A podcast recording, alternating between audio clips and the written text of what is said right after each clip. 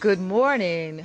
Good morning. This is Law of the Land with Gloria J. Browne-Marshall on WBAI 99.5 FM, WBAI.org. There is a lot of news, and we are still alive to hear it. That is a miracle. It's a wondrous thing, and we shall rejoice in life, even in small ways, in our little places, wherever we may be, or our mansions and our studio apartments, our farms, our homes, however we make our homes, we are alive to be at home. And I have more empathy, more sympathy than ever before for those people in solitary confinement. We are confined to our own homes. We are confined in ways that allow us some privilege to go to grocery stores or walk around the block, whether or not we're fully contained in our masks and shields and gloves. And those people who are incarcerated, who are now under the control of others, their ability to access protection, whatever that protection may be, in places that are poorly ventilated, where there is rampant disease, even on good days before a pandemic. You had very high rates of all different types of diseases within the incarcerated atmospheres, in addition to secondhand smoke. So much is happening there. I want us to think about the fact that when people are incarcerated, those who have actually committed the crime and been fairly incarcerated, and we know that this country that has 5% of the world's population holds 25% of the incarcerated population, that we have the highest number of incarcerated women in the world. This country, United States of America, has the highest rate of incarcerated women. And we need to know that on Law of the Land, yes, we're here to empower, but also to inform. And we could be the best citizens in the world. We could be people who hold this country near and dear, but we don't need to be foolish. And to be foolish is to cover our eyes to what is evident. And that's why I enjoy talking about law. Law didn't fall out of the sky. Law is what it is because human beings created it. And usually, most often, and I would say pretty much all the time, it's human beings with a great deal of power incorporating, instituting, and finding ways to prevent others from gaining power while holding on to power themselves. And that means they look to the most vulnerable as targets. And we talk about the incarcerated. You may say, well, they did these horrible crimes. Some of them just did what they had to do. Some of them are, I would say, insufficiently found guilty, but because they didn't have the means, as I say too often. You don't find too many rich people in prison. And yet, as we see with these pardons that are given out at the end of each presidential term, especially this one, the pardons that are given out are to the wealthy. Why aren't they behind bars? Or what prisons are they in? I had a chance when I was a law clerk, and I was a law clerk for a state court judge, and I was a law clerk for a federal trial court judge. And both times I had the opportunity to visit prisons, whether or not they were the local state jails or the federal prisons. And yes, they really exist. Those country club prisons, I was there. I saw them. One prison, especially the one in Pennsylvania, and many people in Pennsylvania are actually listening to this program, know that that country club prison is called that because they don't have the same harsh conditions. They have bunk beds. They have something like a military environment, and this prison is next to the golf course. And the joke they have, and this is true, you can see the golf course from this prison where the white-collar criminals go. And they say, oh, what's so terrible, the punishment is that we have to watch people play bad golf all day long. That was the joke in that prison. So we do know that the criminal justice system is rigged. If we want to talk about what's rigged, it's rigged against the poor. It's rigged against people of color. And then whatever crime that might have been committed, it was not meant to be a pandemic death sentence. And too often, that's what it is. The criminal justice system is a system that has never been reformed. We have reformed our educational system in a way, with starting in 1954, we might say, with Brown versus Board of Education, and actually well before that there have been challenges to the criminal, to our educational system, but nothing with the criminal justice system. Even though we had over 5,000 people lynched in this country, burned alive, torn to pieces, hanged, but there was no reforming of the criminal justice system. But with Brown versus Board of Education in 1954, we had reforms in the educational system, national reforms I'm talking about, not this piecemeal jurisdictional reform, national reform with Brown versus Board of Education through the Supreme Court. Oh, we had national reform in 1964 with the Civil Rights Act, national reform, not the piecemeal employment discrimination reform, national reform. And so we had the creation of the Equal Employment Opportunity Commission. We had ways in which we could combat discrimination in employment, in other aspects of life with the 1964 Civil Rights Act. We had national reform of our voting rights with the 1965 Voting Rights Act. That's not the reform here and there. No, we had actual amendment to the Constitution that got rid of poll taxes. We had national reform in housing with the 1968 Fair Housing Act, national reform with the places people could live. Did it change everything? No, but it wasn't this piecemeal lawsuit by lawsuit. And without national reform, when it comes to our criminal justice system, we are going to continue to have inequalities. We're going to continue to have the types of ways in which the burdens are going to be borne by the poor and by people of color. And those people, especially those who are in control of the populations and rural communities that allow those populations to be counted within the population of that county, giving more state and federal and local resources, financial resources to that county that would not have it but for the population growth that comes with the prison and the whole communities that are now part of that prison population. Because the life, what the prison guards, the life of the schools and the teachers who are teaching the children of the incarcerated, the stores and all the other peripheral businesses that are created to sustain those who are working within the prison. There are 3 to 4 to 5 to 6 degrees of commerce based on those prisons and those communities. And it's generational. We have prison wardens who are the third generation of prison wardens.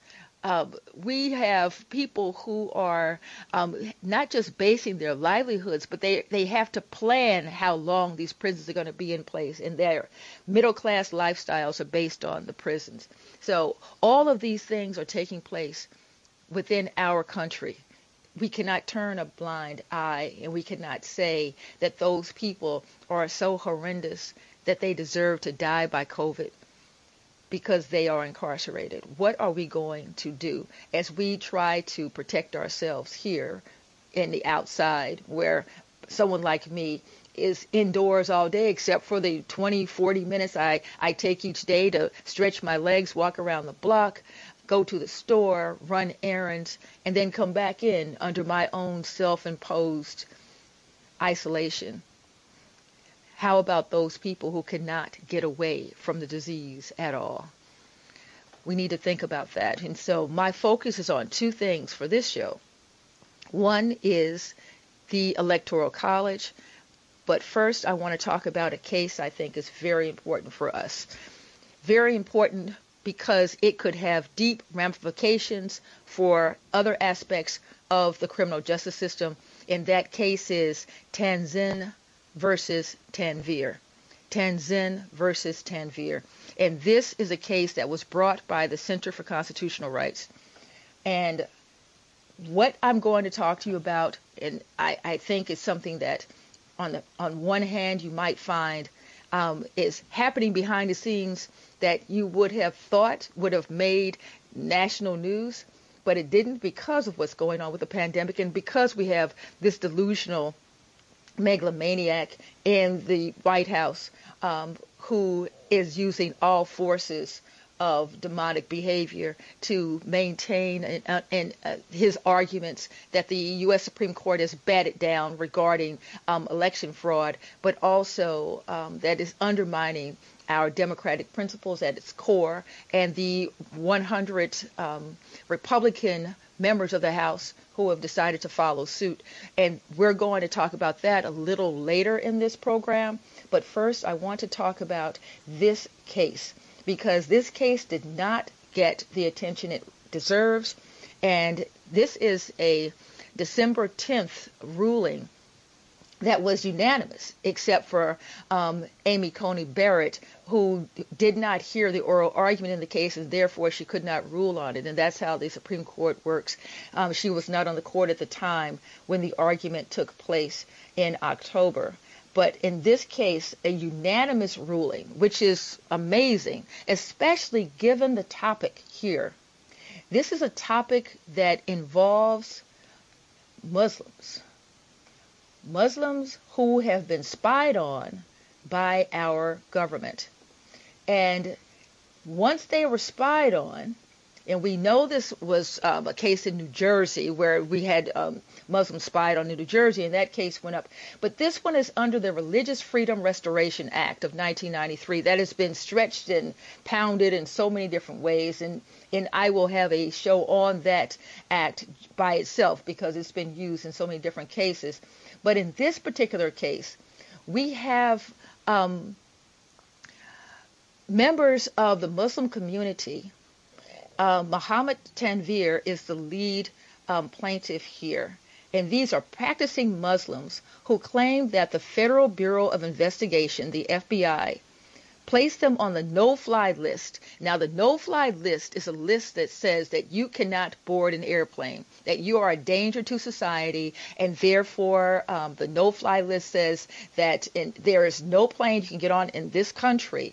So the right to travel, as we know from the case of Paul Robeson, if you have a chance to read more about that case, this issue about travel, that we have a fundamental right to travel. That's why we're able to pick up and go to another part of the country, or leave this country and go to another country.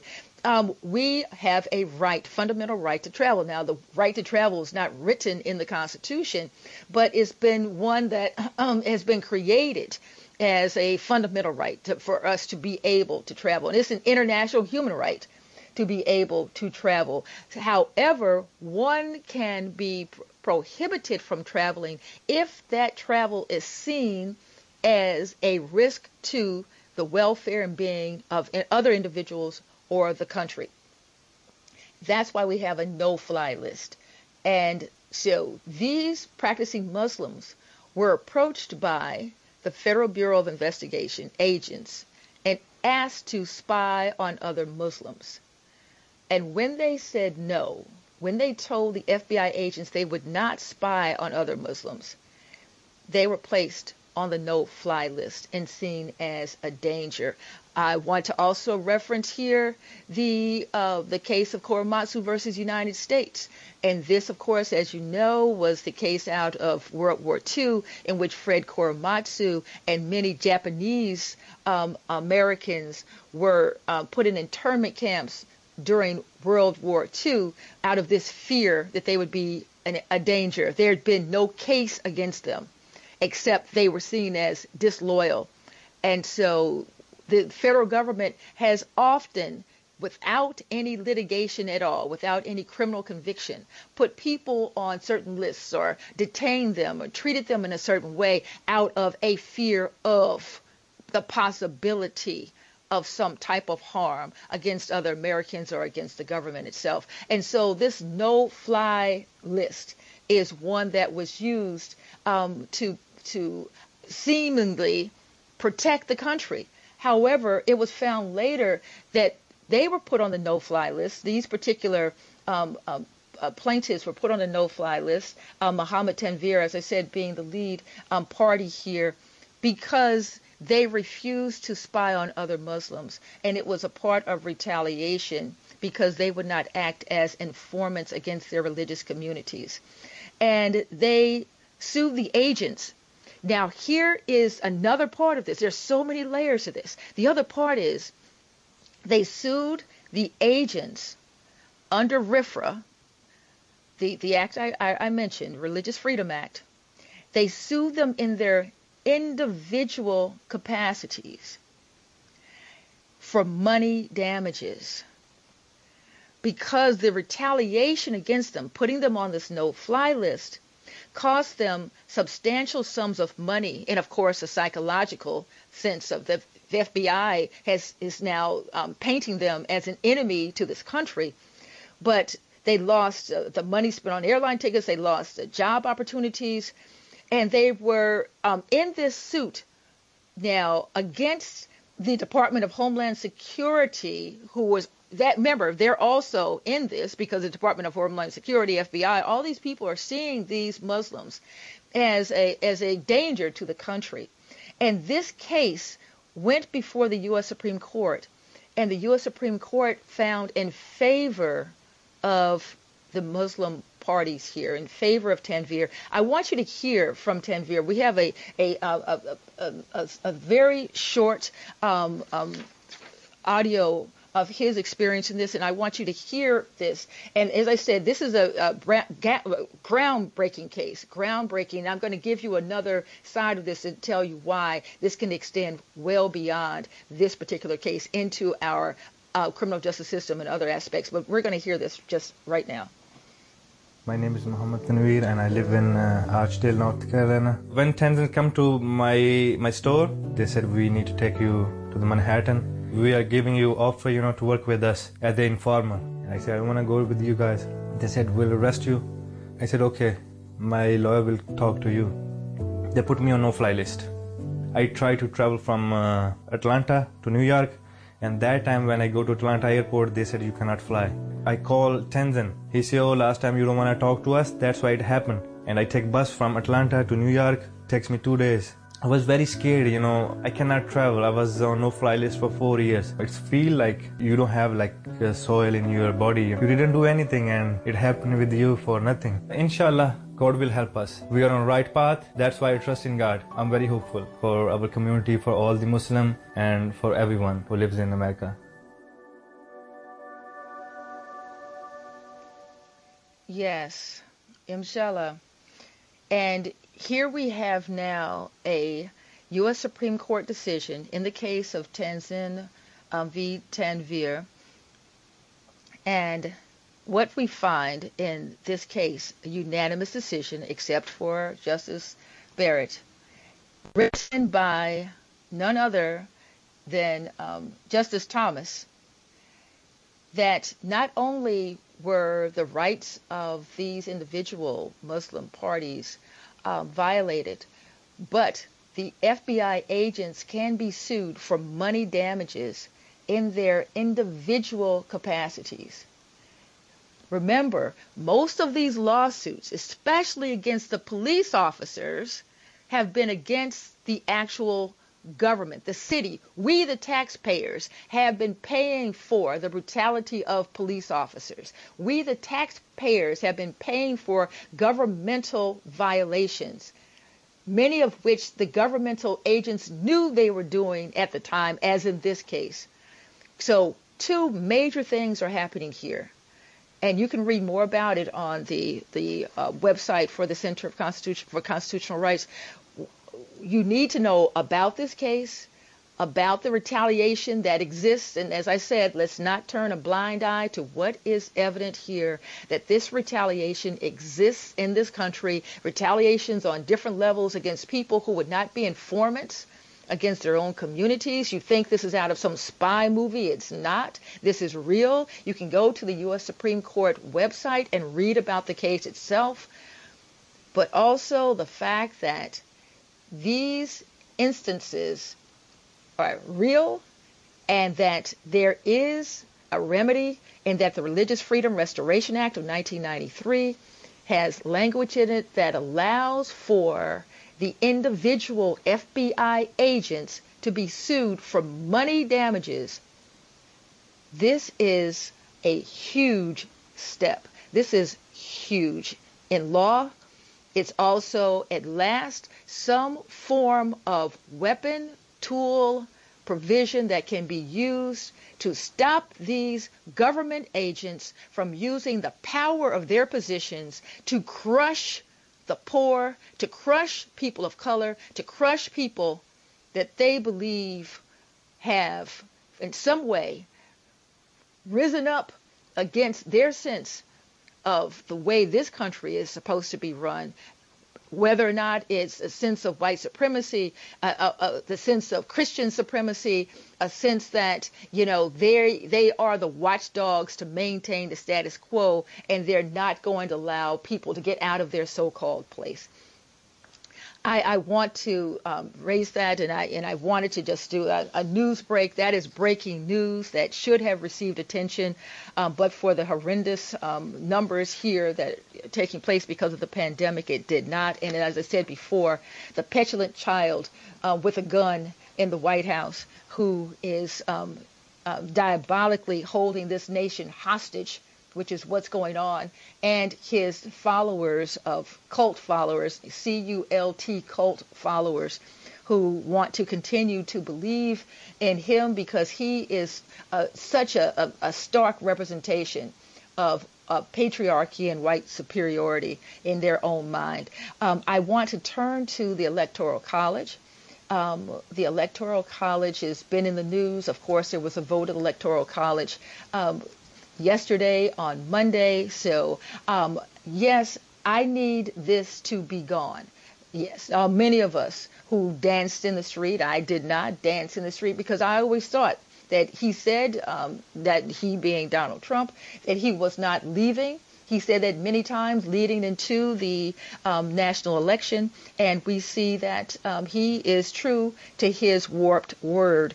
And so during a time period in which we have global deaths at over 1,600,000 globally, we have over 72 million cases of coronavirus around the world. And in the United States, we lead the world with coronaviruses at 16 million cases, over 16 million cases of COVID, and over 300,000 deaths. And coronavirus is the leading cause of death in this country right now. And why are we now focused on still this man who won't leave the White House, repugnant to democracy? And these people claim to be patriots, and I still don't understand this claim of patriotism. This claim, like, it's just, to me, it's sinful to claim to be a patriot and hang on to dictators, claim to be a patriot and cling to Vladimir Putin's need to undermine this country. What kind of mental illness is this? I have no idea, but I do know that this is how dictatorships rise. And whatever Donald Trump was not able to undermine, there will be followers of his who come later to undermine more. We're on a path that is one that was born in what was part of the original sins of this country in the first place, and it will continue to show itself until we have a Truth and Reconciliation Commission, until we come face to face with what this nation has done to other people and giving rise and giving birth to continued racism. The riots that took place in Washington, D.C., with people getting stabbed by people who are followers of white supremacy. Where are the arrests? As we see loaded weapons going into state capitals, where are the arrests? Black people are being gunned down for nothing.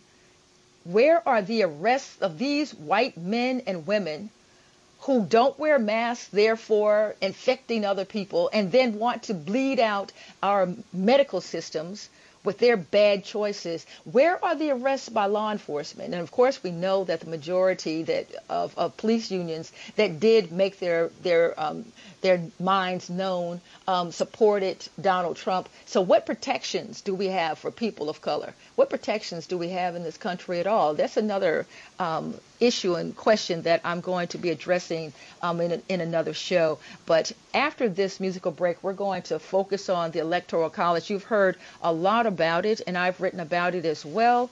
And so I think this next song really kind of sums up a lot of what I have to say about this administration and the fact that because President Barack Obama had two terms, I guess this need for Donald Trump to have two terms means more to him than this country's future. But I think it's always been about his ego. And for that, we really need to say at some point, adieu, farewell, and please get the heck out. I'll be right back.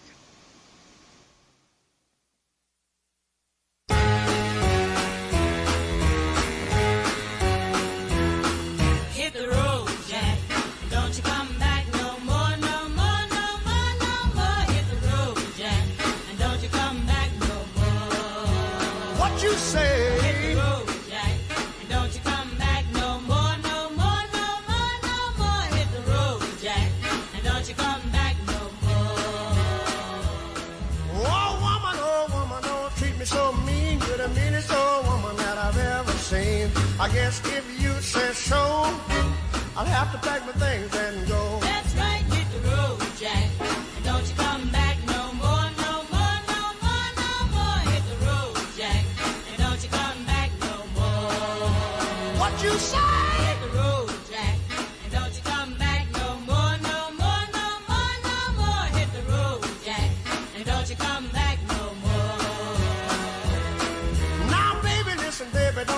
This away, 'cause I'll be back on my feet someday. Don't care if you do, 'cause it's understood. You ain't got no money, you just ain't no good. Well, I guess if you say so, I'll have to pack my things and go. That's right, hit the road, Jack, and don't you come back no more, no more, no more, no more. Hit the road, Jack, and don't you come back no more. What you say? Don't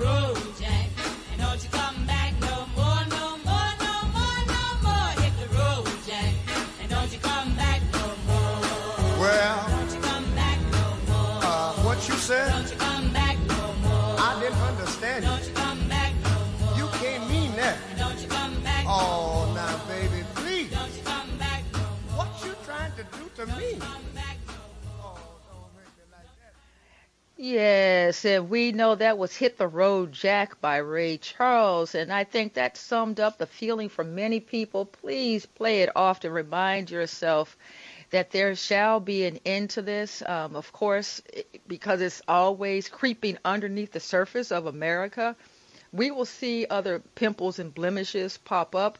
I am concerned about how we will protect ourselves against people who are well-armed and under surveillance, and people in law enforcement who seem to refuse to actually incarcerate these people, to arrest them, to hold them accountable.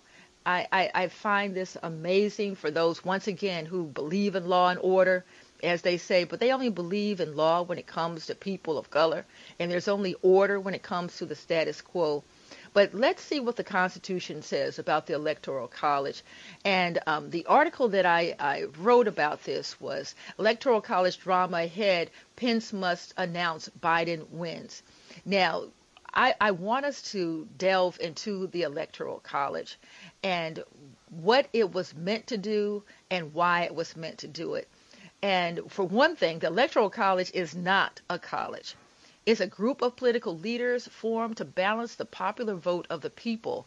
And the framers of the Constitution didn't quite trust the power of regular people to elect the leaders of the country, and did not respect, of course, the sense that these regular people who were immigrants, who were poorly educated, if educated at all, they did not want them to have the power to elect the commander-in-chief. There was a sense that the poor and the undereducated are emotional beings, like children. Where, you know, women were seen as children, people of color as children, and didn't have the developed mind to actually fully elect the leaders of the country. And so they wanted the Senate and the electors, groups of political selected people, to actually make these decisions. So you had a sense of contribution to your country by voting in the popular vote, but there was this balance. And there were some people in 1787, when the Article II provisions about the Electoral College were put in place, who actually thought we should just have the Senate and other members of this select Electoral College select everybody in the federal high leadership. And so it was determined that we would balance this out. We would have a popular vote, but we'd also have this thing called the Electoral College. But in 1804, and remember, the Constitution was drafted in 1787, and it was ratified in 1789. So 1804, we're still dealing with a very young country. There was the 12th Amendment that was ratified, and we know that the Bill of Rights was ratified in 1791. And so there are very few amendments to the Constitution. Most of them started in the earlier years, and they saw that having the Electoral College select all of these higher-level people after the popular vote was not working. So they decided that there would only be the Electoral College's power triggered for the president and vice president. And so what's also interesting is that the president and the vice president are elected separately. Initially in the Constitution, and this is, you can read it yourself, and I hope you do. The Constitution is not that long a document, but I think it's helpful when we talk about it. Initially, the president was the person who received the most votes, and the vice president was the person who received the second highest vote number. Can you imagine this? They could be of separate parties, different parties, but that's the way they initially pictured the president and vice president. Now, of course, they found very early on that that's unworkable. I mean, those same patriots will say, even though that word has been tainted so many times by such supremacist notions, but those initial soldiers, those people who led the fight against England during the Revolutionary War, came to despise each other later on. As early as in the early 1800s, Thomas Jefferson, John Adams, James Madison, all became virulent enemies, and they booed George Washington in his second term. It had really become, you know, a lot of rabble rousing, a lot of animosity, because when you have a theory of a nation, a theory of a democracy, a theory of how a country should run, and that's what the Constitution was in 1787. It was created in many ways from the Articles of Confederation, because the Articles of Confederation did not work. They gave each state its power. Each state had its own military, its own currency, its own stamps, its own ability to create treaties. But and having its own ability to protect itself meant that we were only as safe as the weakest military of that state. So of those states, if there was an outside party that wanted to attack, and they would attack, of course, the state with the weakest military, and then the country is gone. We had also had uprisings back then, and those uprisings such as Shays' Rebellion in Massachusetts showed that without a federal government that was one that could unify the states, that one that could have the military necessary to protect against outside invasions as well as domestic uprisings, whether or not they be uprisings from those whites or uprisings from Native Americans or people of African descent. But the part that was really tricky here with the Electoral College is they thought that not allowing the people to have the final say in the president and allowing the person who received the highest votes to be president and the second highest vote to be vice president would in some way placate everyone. And, of course, it was a disaster. You can't have people who have now become enemies after fighting shoulder to shoulder sit next. They couldn't even sit next to each other. They so despised each other. And so to have that person who's running for president and lose the office of president become vice president was unworkable. And that's how we became a system in which we would have the president and vice president run as a slate together. And as we look at the electoral system, and we saw that yesterday that each state has its own electoral count. Each state has been given a certain number of electoral votes based on the number of state U.S. representatives and senators. So that's why each state has a different number, because if the state has a larger number, such as California and New York, a larger number of U.S. representatives, then we know they'll have a larger number of electoral votes, and each state gets 2 senators. And so here we have the ability to have the number of electors be that total number of the congressional delegation, as they call it, and that congressional delegation, the delegation of U.S. representatives and senators that are in Congress. And so that number then equals 538. And to get the majority, one needs 270. And there are also some people who have decided by law that they are, they call them faithless electors. By law, they are supposed to give their electoral vote to the person in that state in the presidential election who wins the highest popular vote. And so there's always a concern around that, in that the highest popular vote by 1 vote, perhaps, by 50 votes, by 10,000 votes.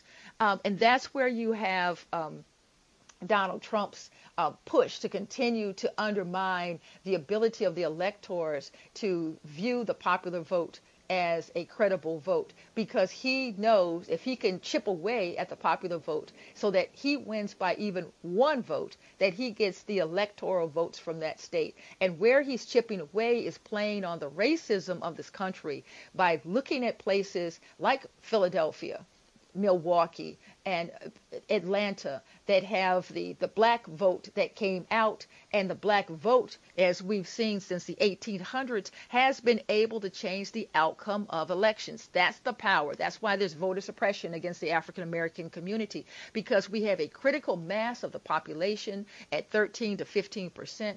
We have a voting power that's been evidenced since black men gained the right to vote in the 1870 with the 15th Amendment, and voting in the 1800s. The first black U.S. senator was in 1870, Hiram Revels. So during that time period, there were black men in political offices, from local offices up to the U.S. Senate, the House of Representatives, and the state assemblies. And that powerful black vote has been the target of white supremacists from the time period in which that power was known. So what we have, and I'll go quickly into it, what we have now is they call it faithless electors. And so most of the states have a law that says that their electoral votes must go to the presidential and vice presidential candidates. Remember, they vote separately. The electorals vote for the president and vote for the vice president. And that's based on what we have established under law, and so in the Constitution. So they were asked from outside forces like the White House and their state parties and other people who have decided to follow this madness, that they not certify their electoral votes for Joe Biden. And there have been faithless, they're called faithless electors, who break from the tradition, break from the law, and decide they're going to cast their electoral votes for whomever as a protest vote of some sort.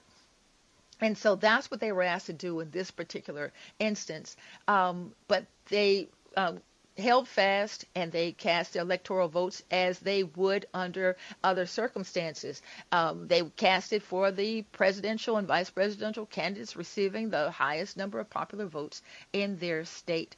Then they report these votes to Congress, which is what they did yesterday. And it's decided that they have to do this on a particular day. And under federal law, and for those people who want to follow the federal law, because we talk about this, but they really give you the federal statutes.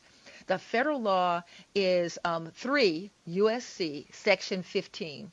And 3 U.S.C. Section 15, U.S. Code, Section 15 states that, and I say this in paraphrasing, that Congress meets in a joint session to count the electoral votes, and that the president of the Senate, and the president of the Senate is the presiding officer, that president of the Senate is the vice president, so Mike Pence. So under Section 16 of that same federal law, the president of the Senate takes the position of Speaker of the House. So we have a joint session of Congress. This rarely happens where you have the House Representatives and the senators meet together. The president can call a joint session, but it rarely happens that the president calls a joint session. Usually the only time we see a joint session is for the State of the Union address, which also takes place on January 20th. And then under Section 18 of that law, the president of the Senate becomes a presiding officer of the joint session of Congress to oversee the count. So Mike Pence is supposed to oversee this count. And once counted, the vice president, in this case Mike Pence, announces the next president and vice president of the United States. Now, the concern we have, and the concern I actually had somebody express to me as recent as last night, is whether or not Mike Pence is going to do this. And I want you to know that even during the time period of the case of Bush versus Gore, in which we had the hanging chads in Florida, and those of you who weren't here or don't know about this infamous case, we had an issue around the vote count in Florida. And in that case, we had in 2000, for that 2000 election, the recount was halted by the U.S. Supreme Court, as the U.S. Supreme Court determined at one point that they're going to stop the count, and that's why you hear this phrase, stop the count, that they were going to stop the count and let the count stand with Bush having won Florida. And in winning, Florida becomes president of the United States. At the time, Al Gore was vice president under Bill Clinton. Al Gore was running for president. This is how, if you think about how ironic this law has worked, Al Gore was running for president against the incumbent George W. Bush. Now we have the incident with the election around the vote count in Florida. As we pointed out in this law, and I've just explained to you, the sitting vice president, Al Gore, has to oversee the electoral vote count in the joint session of Congress, and Al Gore did this, and the vice president then has to announce the winner.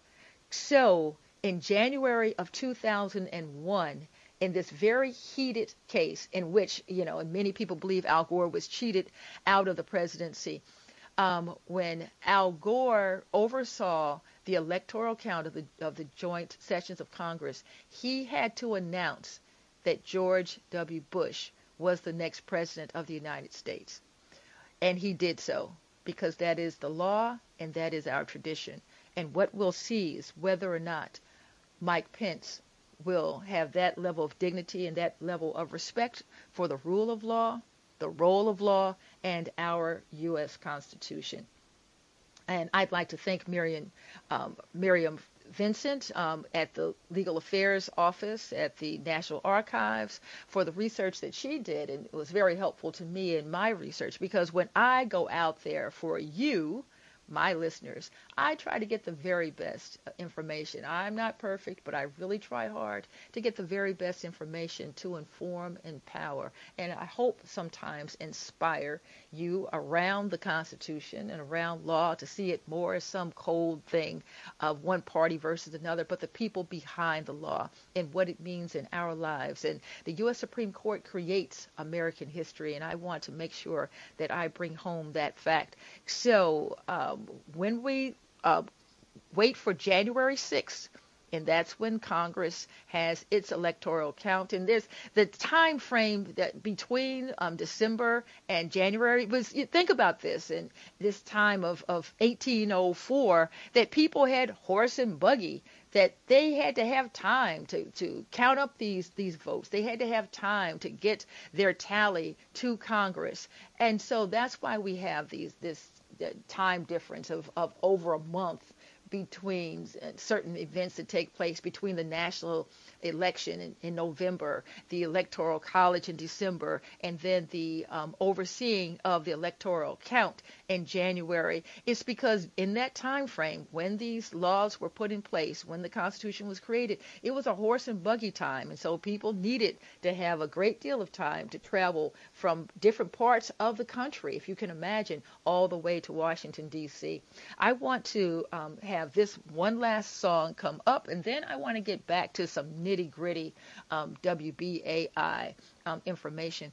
But one last time, if we could just have a number of people to better understand the Electoral College, I just think that we're on our way. We don't have civics classes the way we used to. We don't have government classes, but we need to know what we're talking about when we're talking about the Constitution. And if I can be helpful, I really appreciate the fact that my WBI listeners are receptive. We'll be right back after this musical break that sums up once again what we need to be focused on going into this next year.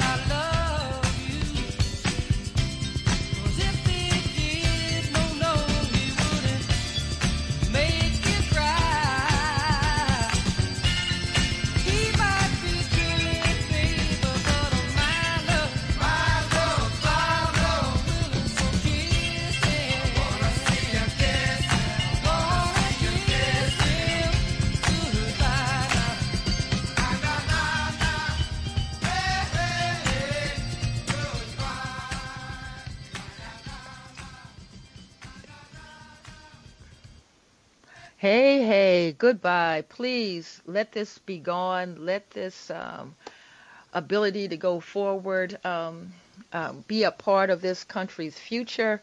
And not saying that we should just say goodbye to the past. We need to learn from the past. If not, then history will surely repeat itself.